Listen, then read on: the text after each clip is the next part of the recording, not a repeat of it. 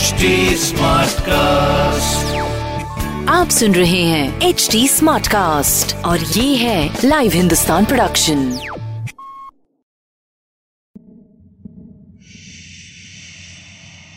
कहीं आप उनमें तो नहीं जो डरने में मज़ा लेते हैं? डर के रोमांच से भरी कहानियाँ। मैं जयंती रंगनाथन हिंदुस्तान की एग्जीक्यूटिव एडिटर लेकर आ रही हूँ। शेड्स ऑफ़ जयंती के सीज़न टू में।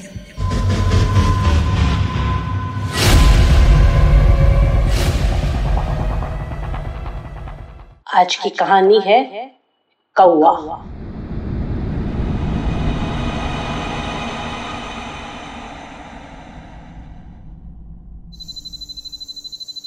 आधी रात सारा शहर सोया हुआ था।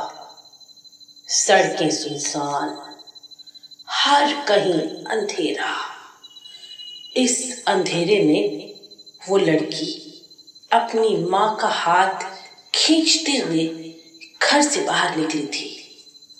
उसके कंधे पर बैठा था काला कौआ जो पिछले पाँच मिनट से लगातार गाँव गाँव करके शोर मचा रहा था।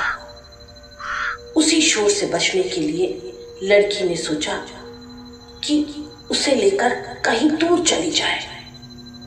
घर में सब चिढ़ते थे उससे और उसके दोस्त काले कौवे से। इस समय भी कौवा काव काव किए जा रहा था। कौवे का गला बैठ गया, पर आवाज़ करने में डर गई। इससे पहले तो उसने ऐसा कभी नहीं किया। कुछ दिनों पहले स्कूल से लौटते समय उसे झाड़ियों के बीच तारों में उलझा हुआ ये कौवा दिखाई पड़ गया। लड़की पिघल गई। उससे कौवे का दर्द दिखा नहीं गया। वो रुक गई। उसने धीरे धीरे कौवे को तारों की उलझन से अलग किया। कौआ पंख फड़फड़ाने लगा और लड़की के कंधे पर बैठ गया। लड़की ने उसे उठाया और धीरे से बोली, अब ना तुम घर जाओ काले कौवे, अपनी मम्मी के पास। पर कौवे ने काव काव की रट लगा दी और वो उसके साथ साथ उड़ने लगा। जैसे ही लड़की अपने घर के पास आई, कौवा वापस उसके कंधे पर बैठ गया। लड़की की दादी बाहर खड़ी थी। वो ज़ोर से बोली, ए टुनिया, ये तो किसी साथ लेके आ रही है? और कोई नहीं मिला तो कौवे को दोस्त बना लिया। लड़की सिर हिलाकर बोली हाँ दादी, ये मेरा दोस्त है। सबसे अच्छा दोस्त कौआ जैसे लड़की की बात समझ गया। वो लड़की को छोड़कर जाने को तैयार ही नहीं हुआ। चाचू कहते, अजीब अहमद कौआ है। इसे पिंजड़े में डालो और जंगल में छोड़ाओ बुआ दादी बोलती हैं, कौवे को घर में रखना ठीक ना है। निकाल बाहर कर। एक मम्मी थी जो लड़की को भी समझती थी और कौवे को भी। कभी कौवे को खाना दे देती, कभी दूध तो कभी पानी। बाकी सबके तानों से लड़की दुखी हो गई। कौआ ही उसे छोड़ के नहीं जा रहा तो क्या करे? वो तो रोज उसे स्कूल छोड़ने जाता, वहीं किसी पेड़ पे बैठ जाता। जैसे ही वो स्कूल से बाहर निकलती, उसके साथ हो लेता। कभी वो स्कूल बैग में दुबक के बैठ जाता तो कभी उसके पोनी टेल के पीछे छिप जाता। लड़की उससे कहती ए काले तू अपने घर क्यों नहीं जाता रे? जा, जाकर पेड़ के ऊपर बैठ। कौवा सिर हिलाता और उसके पीछे पीछे उड़ने लगता। ये अब देखो, आधी रात को शोर मचा रखा है। सबने नींद से जाग के लड़की को डांटना शुरू कर दिया।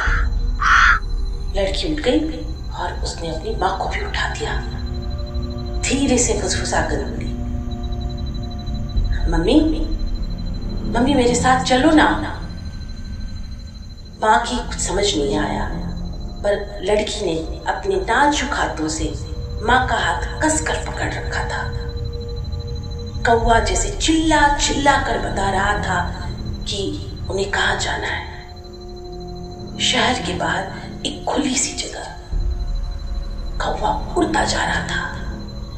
लड़की और माँ उसके पीछे पीछे भाग रहे थे। फिर दोनों थक कर ज़मीन पर बैठ गए। बस उसी वक्त धरती ज़ोर ज़ोर से कांपने लगी। डोलने लगी। लड़की, दोनों कान बंद कर ज़ोर से चिल्लाई। ओ माँ, मम्मी, भूकंप!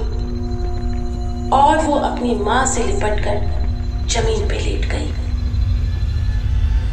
कौवा अब कुछ नहीं कह रहा था। बस वो लड़की के पैरों के पास बैठ गया। फिर ज़ोर ज़ोर से आवाज़ें आने लगी। गिरने की, चिल्लाने की, भागने की। पूरा शहर जैसे पलक झपकते ही ज़मीन पर आ गिरा। अंधेरे में कुछ कुछ साफ़ दिख रहा था। लड़की धीरे से उठ के बैठ गई। अब धरती ने हिलना बंद कर दिया था।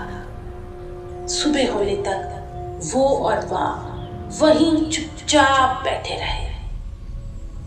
लड़की के कंधे पर कौआ उसी तरह खामोशी से बैठा रहा। अगले दिन खबरों में बस उसी लड़की, उसकी माँ और कौवे का ज़िक्र था। चमत्कार! पूरा शहर भूकंप से तबाह हो गया।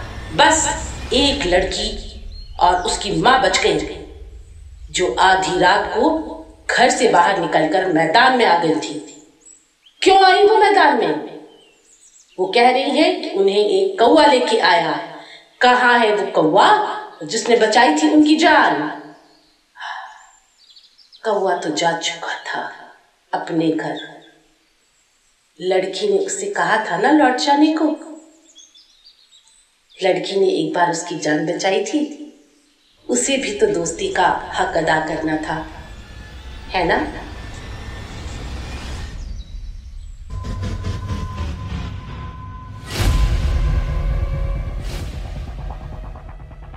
मैं जयंती रंगनाथन अब आपसे विदा लेती हूँ।